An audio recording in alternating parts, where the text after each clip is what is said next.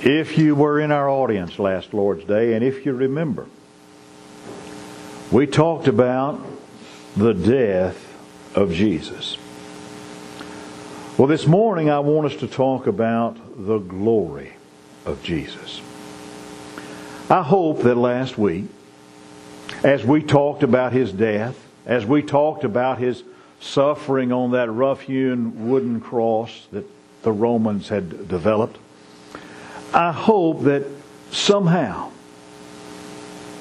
I was able to convey and help us to see the pain, the agony that Jesus endured. And what I hope to do this morning is to hold up Jesus Christ in a very powerful way. I want to hold Jesus Christ up so that every one of us can feel His unique greatness. And that every one of us can feel and see His unequaled majesty. I want us to feel more deeply this morning the greatness of our Lord Jesus Christ. And yet, as I'm telling you what my purpose is and what my objective is, I'm so afraid that I will not and we will not achieve that objective. And there are a lot of reasons for that. A lot of reasons why I'm afraid it's difficult, perhaps even impossible to achieve that objective. You see, the problem is those of us who live in this present age often have our senses dulled. Oftentimes, our ability to appreciate anything has become somewhat jaded. When Jesus said, Except ye be converted and become as little children, he was talking about us having the simplistic faith of a child. But also, I think about how just the smallest little things can please children. Mason and Hudson have more toys than ought to be allowed by the law. And we were shopping the other day, and Mason wanted a toy. And he found a little set of Rock'em Sock'em robots. They were about this tall.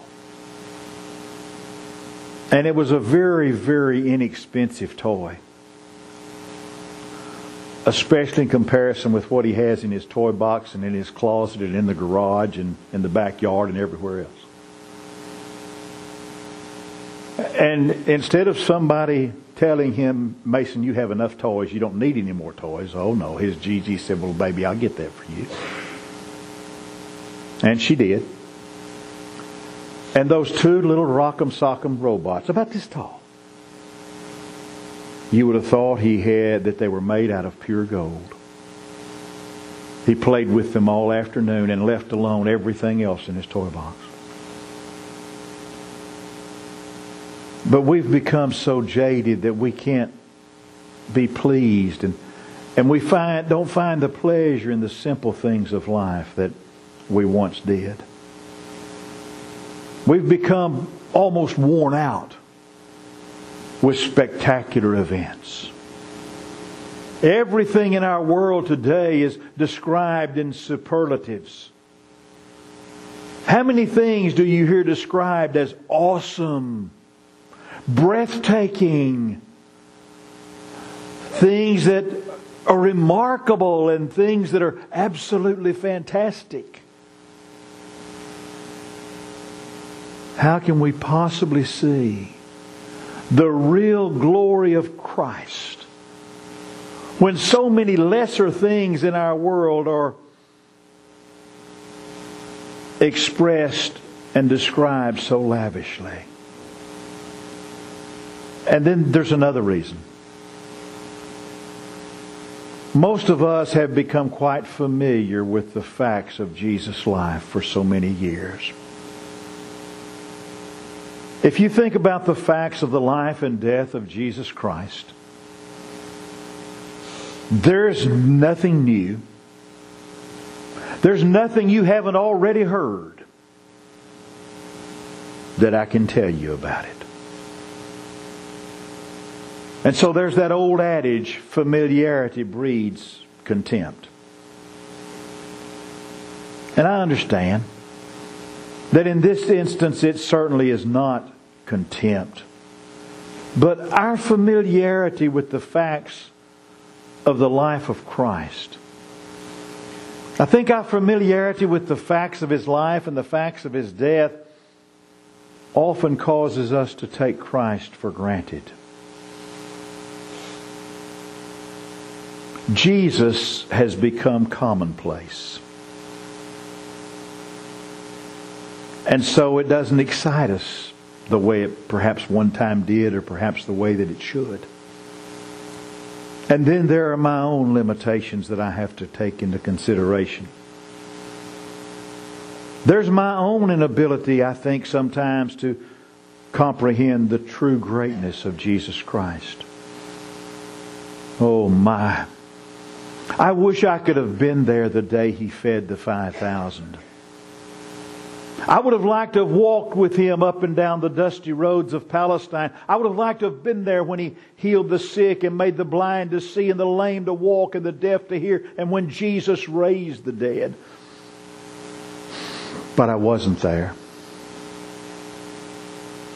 And I feel very keenly my own inability to sometimes make Jesus Christ real to an audience.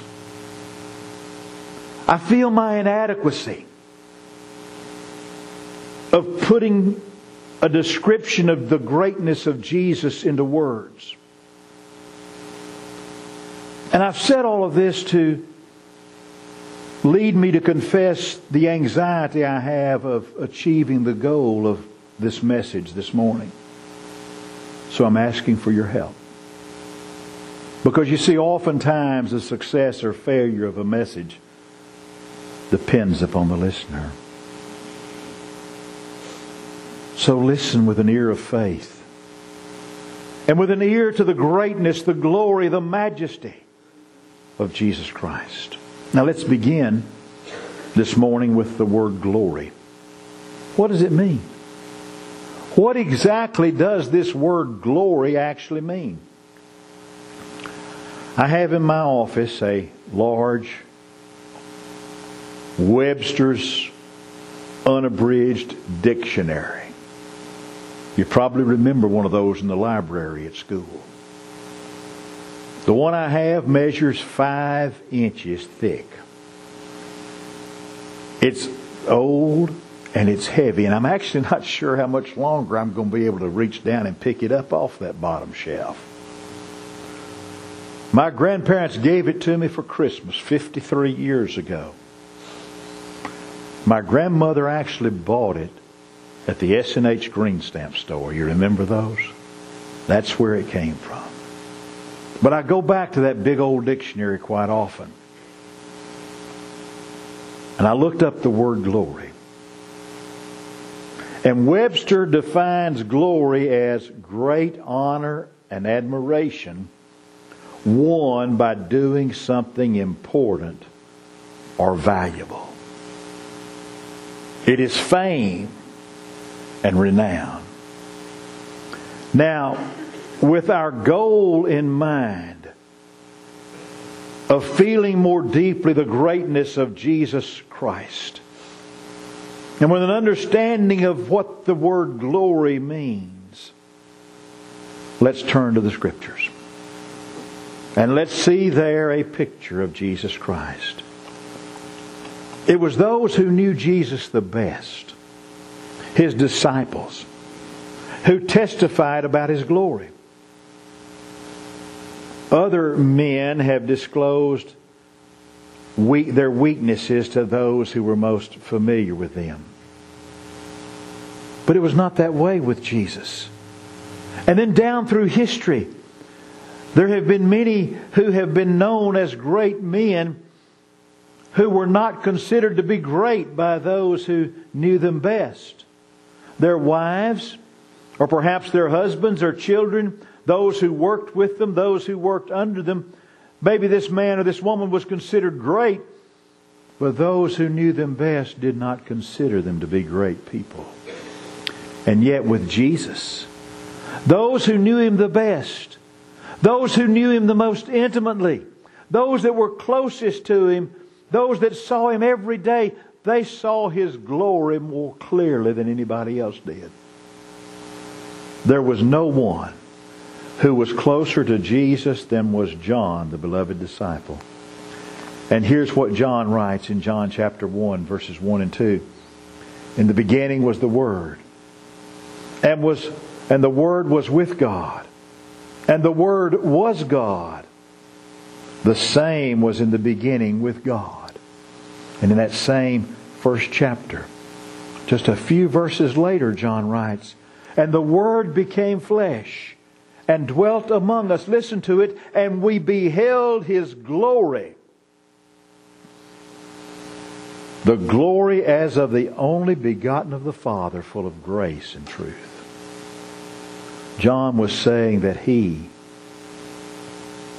and the other apostles, together with a large circle of the disciples, have seen the divine Son of God as he lived in human form among men. And John put it in very simple terms. What did you say, John? We beheld his glory.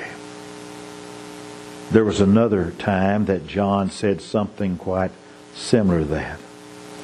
He wrote, That which was from the beginning, which we have heard, which we've seen with our eyes, which we have looked upon and our hands have handled of the word of life.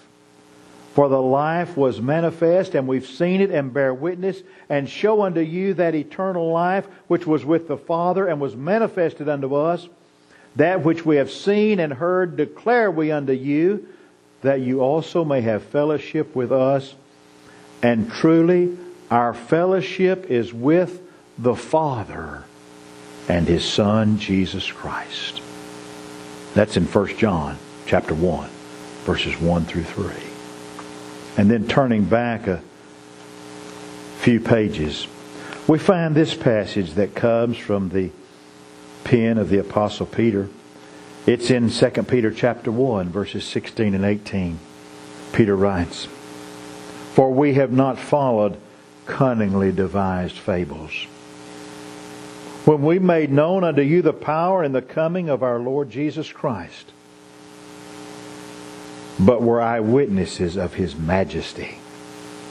For he received from God the Father honor and glory when there came such a voice to him from the excellent glory This is my beloved Son, in whom I'm well pleased. And this voice which came from heaven we heard, and when we were with him in the holy mountain. Then there was another apostle, an apostle by the name of Matthew Levi. And Matthew Levi actually recorded that same incident in Matthew chapter 17, verses 1 through 6. After six days, Jesus takes Peter and James and John, his brother, and bringeth them up into a high mountain apart, and was transfigured before them. And his face did shine as the sun, and his raiment was white as the light. And behold, there appeared unto them Moses and Elias talking with them. Then answered Peter and said to Jesus, Lord, it's good for us to be here. If thou wilt, let us make here three tabernacles, one for thee, one for Moses, one for Elias. While he yet spake, behold, a bright cloud overshadowed them, and a voice from the cloud which says, This is my beloved Son, in whom I'm well pleased. Hear you him. And when the disciples heard it, they fell on their face, and they were sore afraid. Charles Spurgeon was one of the most noted preachers of history in another era and another time. He preached in the London Tabernacle to great throngs of people in the late 1800s. Spurgeon was born in 1834. He died at the age of 58 in 1892. There was no preacher of his era that had a wider audience nor a greater impact on his audience. In one of his sermons, he spoke about the preeminence of Christ. And he based his lesson on a text that came from Hebrews chapter 1 and verses 1 through 6. God, who at sundry times and in divers manners spoke to us in times past to the fathers by the prophets, hath in these last days spoken unto us by his Son, whom he hath appointed heir over all things, by whom also he made the world, who being the brightness of his glory, and the express image of his person, and upholding all the things by the word of his power, when he had, had him, when he had by himself purged our sins, sat down on the right hand of the majesty on high, being made so much better than the angels as he hath by inheritance obtained a more excellent name than they. For unto which of the angels said he at any time, Thou art my son. This day have I begotten thee. And again I will be to him a father, and he shall be to me a son. And again, when he bringeth in the first begotten into the world, he saith, And let all the angels of God worship him. I want you to look at that phrase in verse 3. Who being the brightness of his glory. That phrase has a special meaning for us this morning. In that message, in that sermon, Spurgeon spoke of the glory of Christ under eight separate headings. First of all, he spoke of the glory of the words of Christ. Heaven and earth shall pass away, Jesus said, but my words shall not pass away. Luke 21, 33. And then Spurgeon spoke of the glory of his enlightenment. Jesus said, I am the light of the world. He that followeth me shall not walk in darkness, but shall have the light of life. John chapter 8 and verse 12. In the third place was the glory of his salvation. Jesus said, I am the resurrection and the life. He that believeth in me, though he were dead, yet shall he live. And whosoever liveth and believeth in me shall never die. John 11, 25 and 26. Fourthly, Spurgeon talked about the glory of his relationship to God. Where God said, This is my beloved Son. We just read that in Matthew 17, verse 5.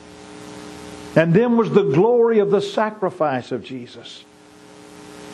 You read of the crucifixion in Matthew chapter 27. The centurion and they that were with him watching Jesus saw the earthquake and the things that were done. They feared greatly, saying, Truly, this was the Son of God. That's in Matthew 27, verse 54. And then next was mentioned the glory of his victory. Why seek you the living among the dead? He is not here. He is risen. Luke 24, verses 5 and 6. And he mentioned the glory of his gift. For the wages of sin is death, but the gift of God is eternal life through Jesus Christ our Lord. Paul wrote that in Romans 6, verse 23. Finally, Spurgeon spoke of the glory of Christ's pre earthly existence. Jesus said, Father, glorify thou me with thine own self, with the glory that I had with thee before the world began. John chapter 17 and verse 5. In that same sermon, Spurgeon used a wonderful method of showing the preeminence of Christ. In the interest of time and the fact that all of us won't eat lunch sometime before supper time, I'm just going to mention a broad outline of Spurgeon's message. I'm going to leave out the development of the various points. But he said, just think for a moment How much interest clusters around the life of an old man? But what is the life of an aged man? An old man, how brief his life is compared with the life of a tree that he's sitting under. But what's the life of the tree compared with the soil that that tree is growing in? But what's the history of that soil compared with the marvelous history of the rock that the soil is resting on? Or the cliff the tree is lifting its head over? What's the history of the cliff compared with the history of the sea that rolls at its base? But what is the history of the sea compared with the history of the heavens that stretch out like a curtain over that vast basin? But what's the history of the heavens compared with the history of the angels that inhabit the heavens? But what's the history of the angels compared with the history of the Lord Jesus Christ who was with God before the world existed? Here's what we should do. We should gather with reverence and awe around the throne of Jesus Christ, our great Redeemer. His name is called Wonderful. He existed before anything else existed, and by him were all things made, and without him was nothing made that has been made. I want you to go back in your mind's eye and think about a beautiful story that's in the early part of the Gospel according to Luke. It's a story that's often read in December. And after the story is read in December, it's filed away to await the passing of another year. The simple but wonderful story of the birth of Christ is something that needs to be read more often than it is. The meaning that the birth of Christ has for all of humanity needs to be comprehended much more generally than it is. Turn with me to Luke chapter 2. I'm going to begin with verse 8. And there were in that same country shepherds abiding in the field, keeping watch over their flock by night. And lo, the angel of the Lord came upon them, and the glory of the Lord shone round about them, and they were sore afraid. And the angel said unto them, Fear not. For behold, I bring you good tidings of great joy that shall be to all people. For unto you is born this day in the city of David a Savior, which is Christ the Lord. And this shall be a sign unto you. You shall find the babe wrapped in swaddling clothes lying in a manger. And suddenly there was with the angel a multitude of the heavenly host praising God and saying, Glory to God in the highest, and on earth peace, goodwill toward men. Now I'm going to skip down to verse 26. Verse 25, rather. And behold, there was a man in Jerusalem whose name was Simeon. The same man was just and devout, waiting for the consolation of Israel, and the Holy Spirit was upon him. And it was revealed unto him by the Holy Spirit that he should not see death before he had seen the Lord's Christ. And he came by the Spirit to the temple, and when the parents brought in the child Jesus to do for him after the custom of the law, then took he him up in his arms and blessed God and said, Lord, now let thy servant depart in peace according to thy word. For mine eyes have seen thy salvation, which thou hast prepared here before the face of all people, a light to lighten the Gentiles and the glory of thy people Israel. This elderly man in Jerusalem, a man by the name of Simeon, he spent his time waiting for the coming of the Lord the statement that he made there as he saw the child. The statement that he made, he said, Lord, let thy servant depart in peace. Mine eyes have seen thy salvation, a light to lighten the Gentiles, the glory of thy people Israel. Those words, that statement, has had a great effect throughout all the centuries. It was a part of the inspiration for Julia Ward Howe's famous Battle Hymn of the Republic. Mine eyes have seen the glory of the coming of the Lord. He's trampling out the vintage where the grapes of wrath are stored. He's loosed the fateful lightning of his terrible swift sword. His truth is marching on. Glory, glory, hallelujah. His truth is marching on.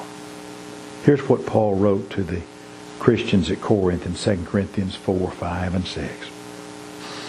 For we preach not ourselves, but Jesus Christ, the Lord, and ourselves your servants for Jesus' sake.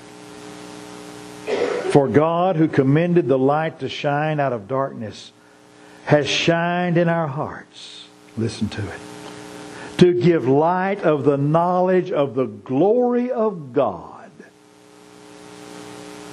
in the face of Jesus Christ. As John on his island prison of Patmos brings the book of Revelation to a close, we find these words Revelation 22 and verse 20, John writes, Come, Lord Jesus. That was the desire of the early Christians. And they used that expression often, using it almost among themselves as a sacred greeting. That's the hope. That's the desire of those who fully comprehend what it means to be Christians and ultimately to have a home in heaven with Christ the Lord.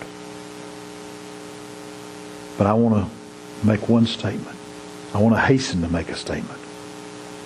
That is it imperative.